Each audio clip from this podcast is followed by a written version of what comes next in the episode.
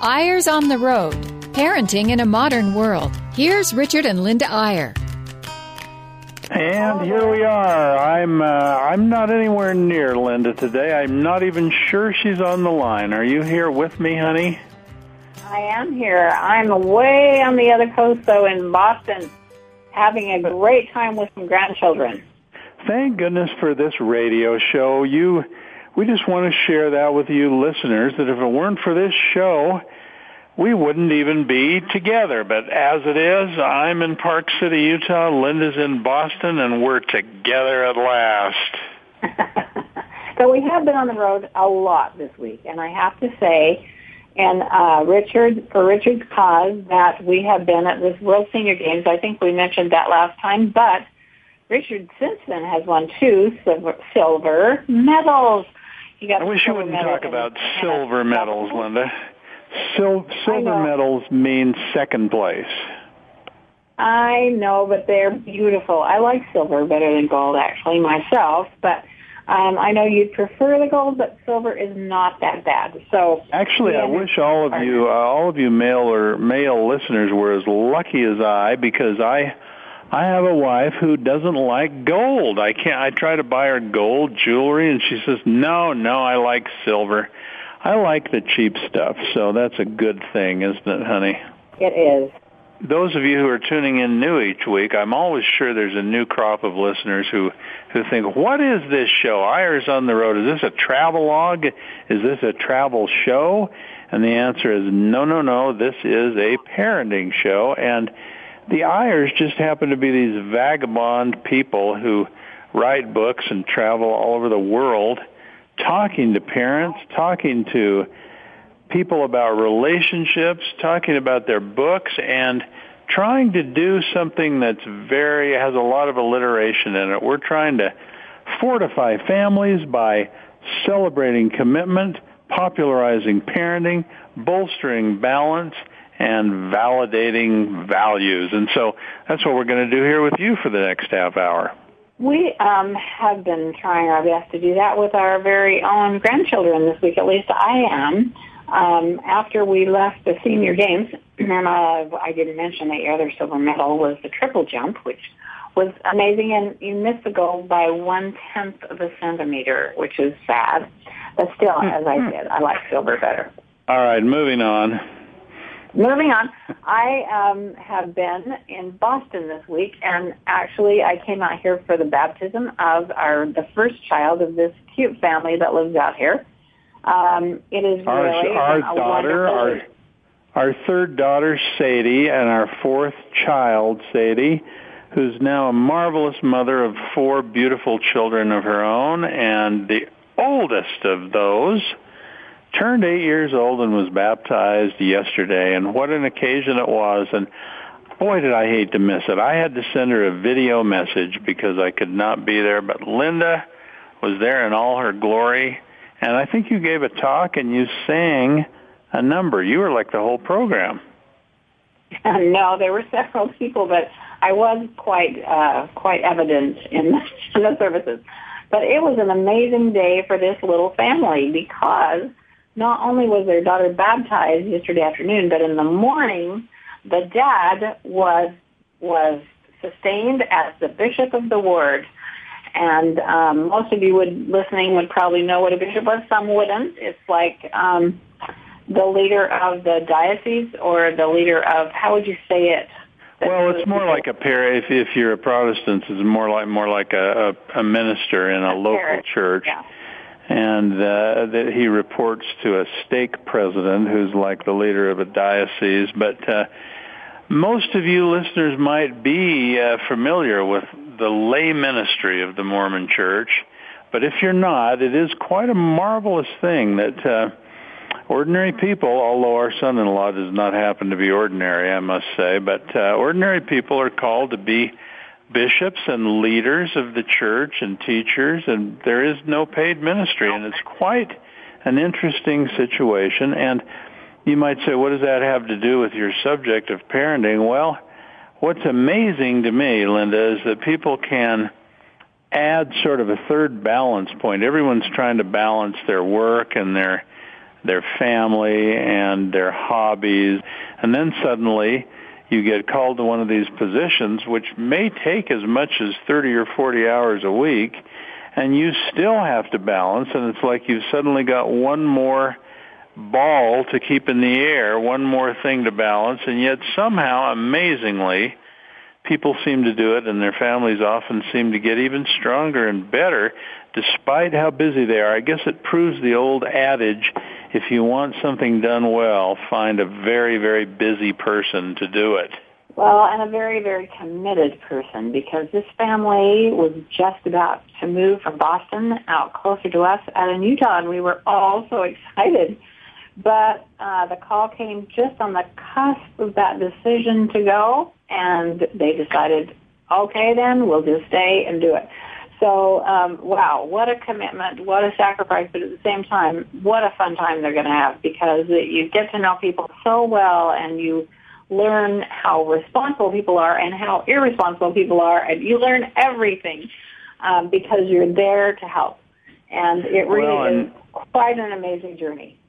And as much as we sometimes sort of feel like, wow, I need I need every bit of my time. I need 24 hours a day just to be the parent of these children. They take so much time, they take so much mental energy, they take so much commitment.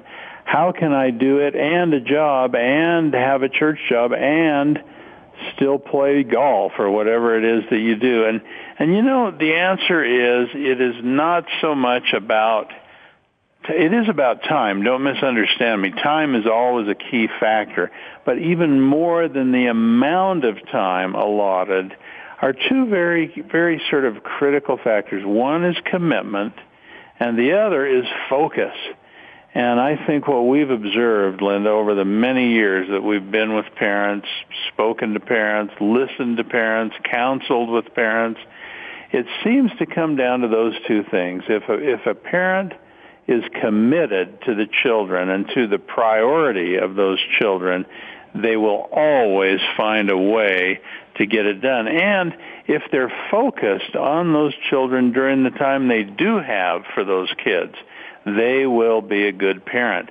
And those two things are more important than the number of hours spent with the child.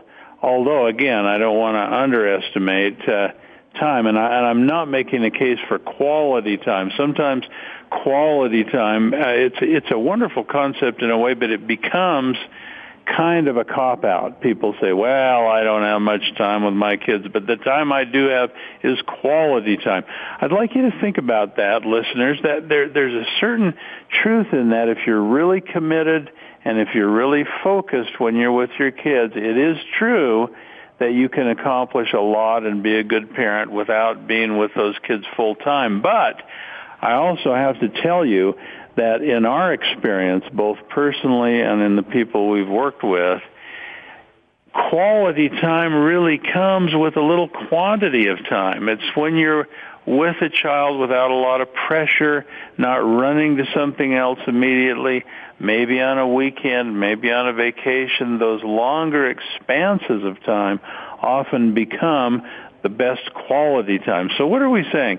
We're saying be committed, be focused, and then prioritize your life enough that you find an adequate amount of time to really be a good parent. Don't expect that you can do it in little five minute snitches between all the other commitments of your life. Well, I'd like to add just a couple of other issues that are very important with kids, and we keep coming back to this too. One is praise. Be sure that your kids know that you love them, that you think they're awesome. But to go right along with that, the other is family laws, and so that the kids know very clearly that when they step over the line, there is a consequence. I think sometimes parents are really frightened of their kids. They want to be their friends. They want them to like them. And they really don't step up and say, if you behave this way, this is the consequence. In fact, we really advocate having a family meeting and talking about what the family laws are, keeping them very simple, and then having the kids help you figure out what the consequence should be if you break that law. And of course, that kind of changes when they're little kids. I've been with, with little kids this week. Their oldest is eight, but go they go down to one, and there's four of them. So um, they have a little different set of family laws than you would if you had teenagers. But the important thing is that the kids know exactly what the boundaries are, and they know exactly what's going to happen when they go past the boundaries.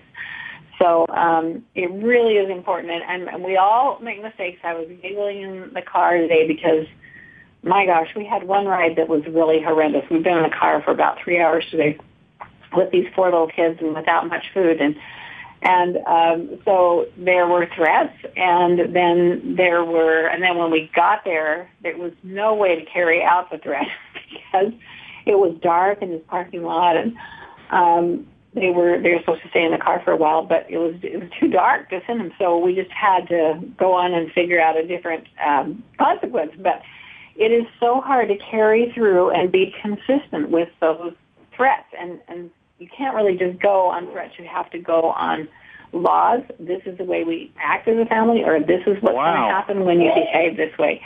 So um, wow, honey, you covered a lot of ground. You covered a lot of ground there. You just wound yourself up, and you talked about everything from praise to laws to uh, being dark in the car. But uh, I think everything you said was right, and I think what you really just said, if you think about it, honey, is you said uh, the old carrot and the stick.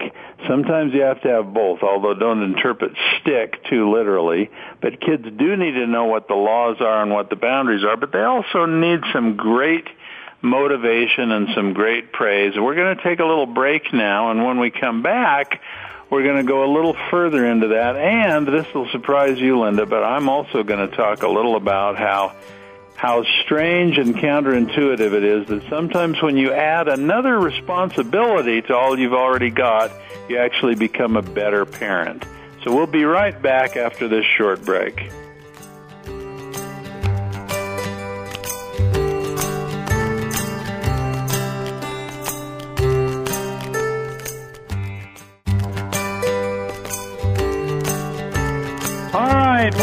Back. It's Eyres on the Road, and we're excited to be with you in Radio Land, talking about families, talking about parenting, talking about relationships, the things that are most important in life. And Linda, I just wanted to, I had something come to me. We believe, and as you longtime listeners know, we sort of go by the seat of the pants, or to say it in a more sophisticated way, this is a serendipitous show we talk about what comes to our minds. We don't have a script.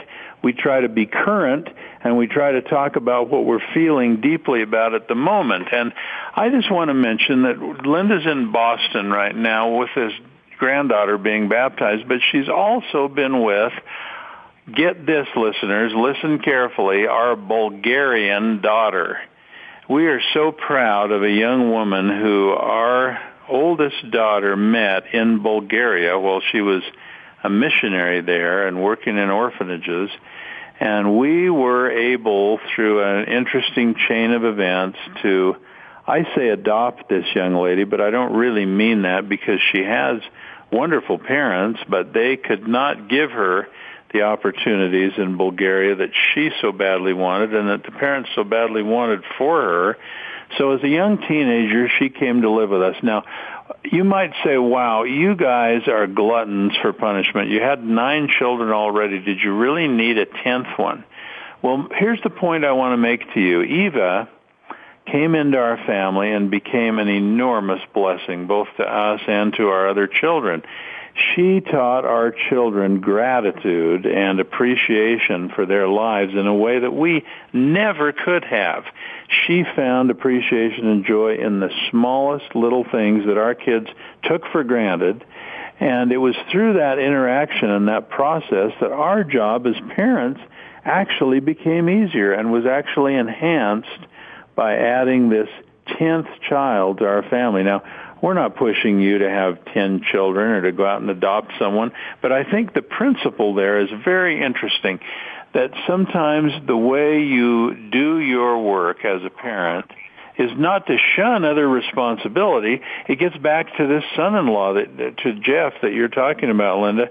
I really believe that despite the fact that he'll have more on his plate and be more busy than ever now being bishop of this congregation, I think he'll also become a better father.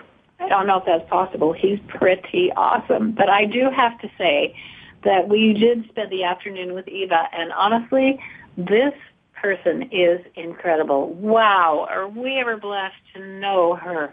She is Miss Sunshine to start out with. She is so optimistic. She's over the top optimistic.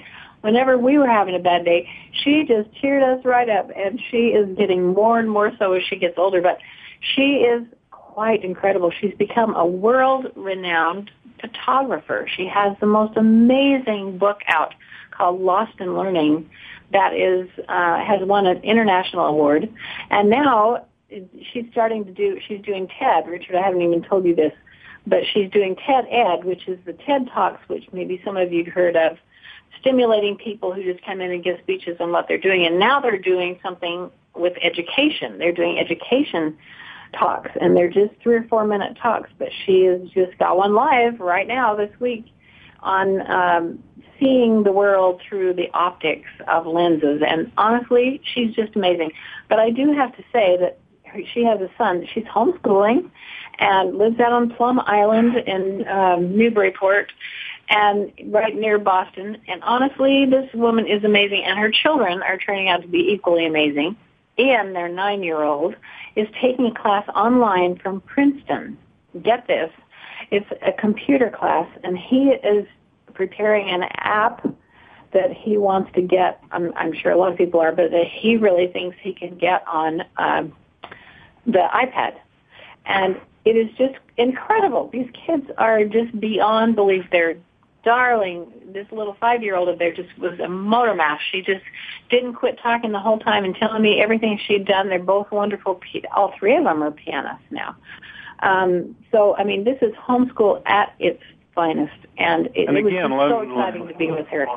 Yeah, let me tie this all together now because we're bouncing around a little here, but it's a good thing. I think we can tie it all together. What we're saying to you is that here's this Bulgarian girl who grew up in communism and without anything to speak of, barely able to find food to eat, and bless her parents' heart, they did their best, and bless them again because they were willing to give her up, their only daughter, in order to get her an education and get her to the United States. But along comes this girl, joins our family as a young teenager, and injects a sort of not only a sense of gratitude for things that our kids and ourselves, to be honest, largely took for granted, but this sense of optimism that you talk about, Linda, so that our whole family came out of it better for having had Eva there. And of course, Eva is now a part of our family, and she takes what we were able to give her, an education and so on, and now turns it into this tremendous talent for teaching and writing, along with her husband Adam Timothy, who's the son of some of our best friends. And it's always lovely when we've never gotten our own children, our own biological children, to marry uh, the the child of one of our best yeah. friends, but we sure did with exactly. with Eva, with our uh, Bulgarian daughter, and so now she comes along and is making these great contributions to the world through her photography and her teaching, and I just throw that out because I think one of the things we all have to think about and and be grateful for in families is that when there's love within a family unit and when there's enough love to go around and when uh, you're willing to make sacrifices in order to give a gift to someone else, it, it goes around and it comes around and it becomes a gift to the whole world and indeed to you as a person. And so in, in all of our dis- discussions on this radio show of parenting techniques or parenting methodologies, let's never use fa- lose uh, sight of the simple fact that it's love that really makes it all work. And if there's enough love in a family, and I don't know if there's ever enough, we should always be working for more. I mean, part of our family mission statement is love more. Just keep trying to find ways to love more. That supersedes all the methodologies and all the techniques that we could ever have. And that's what really, really brings about strong, children who have self-esteem and children who go out and give their own gift to the world. Well, now let me just say that that's a nice segue into what, the way I wanted to end this show because you know what? It doesn't always work out like Eva did because when you adopt, it is so scary. And the parents who are really the heroes here are, are parents who adopt children who have fetal alcohol syndrome or whose mothers were on drugs or who they don't know where they even came from or whether they came from an abusive home, foster parents and so on. It doesn't always work out that way. Wow, do we take our hats off to these people because there are so many that are just in dire conditions with trying to raise these children. Wow, it is such a hard job. We have a wonderful friend who actually uh, started an orphanage in India, but before all that, she had her own children, nine of them, and then she adopted, well, she had seven, and then she adopted these two children from, I think it was Lithuania, somewhere in the Baltics, who were in desperate situations. A little girl in a wheelchair that desperately needed surgery and she was about to die, and her brother who had been violently abused, not just sort of, but violently abused as a child. Well, the little girl in the wheelchair is doing beautifully, and their older child is struggling for his life to this day. It really is so amazing, these parents that step in and just try to help no matter what the consequences. So we don't want you to think that if you run out to Bulgaria and get somebody, you're going to get an EVA. It doesn't always work that way. Absolutely. And I, again, that's sort of my point is that no two families are the same. No two situations are the same. It's very easy sometimes as parents to look at other families and say, wow, I think they've really got it all together. I think they're really lucky. I think their kids don't seem to be giving them any hassles or troubles at all. And you know, the funny thing is that other family's probably looking at your family and thinking the same thing. So it's not about how many children you have. It's not about whether you run off to Bulgaria or Lithuania or adopt someone. It's not about any of those things. It's about saying to yourself, I am going to prioritize my family and I am going to try to do what is best for my family. And it may be a unique formula that no one else uses, but I'm going to do the best I can. And you know what, Linda? In all of our traveling around, and by the way, uh, we're headed now next month for some very interesting places. We're going to be speaking to some parents in Dubai in the United Emirates Republic. We're going to then be speaking, and this may scare some of you. It scares us a little, but we've checked it out pretty carefully. We're going to what we're told is a fairly safe part of Pakistan. I tell you, I've been so emotionally wrapped up this week with the story about the little 14-year-old Pakistani girl standing up and speaking out for women's rights and for the rights of girls to go to school who was picked off of a bus and shot in the head and who now it looks like she's going to live but we don't know yet for sure. And i mean here's there are so many heroes in the world. Maybe that's the title of this of this show linda. We usually figure out a title by the time we get to the end of it. She's a hero. Parents who adopt are heroes. And you know what? Parents who live in a small house in one little place and just do their best with one or two children and become committed, prioritizing parents, they're heroes too. And what we all ought to do is acknowledge that there are people all over this world who who are as different as any two people could be, but who are exactly the same when it comes to how much they love their children and how much they hope that their children will have a good and delightful life sometimes I do think we live in a bubble when we hear a story like that with uh, our children. We're trying. We're in. Bo- I'm in Boston. These these parents are so concerned about education. Their biggest number one priority is where are the great schools? Where are they? Where do we send our kids to give them the very best education? And then you see this little girl in Pakistan who is incredible just standing up and saying girls deserve an education. There is nowhere in the Quran that says girls can't be educated and so on, and then Taliban goes in and shoots her in the head. I mean, it, it's just beyond belief that these people are not allowing these beautiful young women who are so bright and so capable to go to school. So I do have to end with just a little bit of a dinner, and that is that apparently the city we're going to, Lahore, is where this incident happened. So we uh, hope not to meet any Taliban while we're there, and uh, we know that we'll be well protected. But it is a scary part of the world, and and by no means do we want anyone to think that Muslims are not wonderful. This little girl is a Muslim, obviously, and we've we've been in the Muslim world. We love these Muslim families that we meet, but it is so important to remember that you know, as Richard said, it doesn't matter where parents are. It doesn't matter where they live. They want the same thing for their kids, but they can't always give the same thing to their kids because of where they are. So we need to appreciate our education and, and appreciate these heroes, as Richard said. We hope we're not heroes uh, by the time we get home. I hope we don't get kidnapped or something, right, Richard? Oh, don't worry. We'll be among great families and, uh, I think the thing that keeps coming back to me, and, and we're glad to have this radio show every Monday just to remind us of sort of where we're going and what we're doing. But I think the great thing about it is, once again, families are the last best hope of this world. May we all do the best we can with what we've got, and we will see you next week once again on Eyres on the Road. Thank you.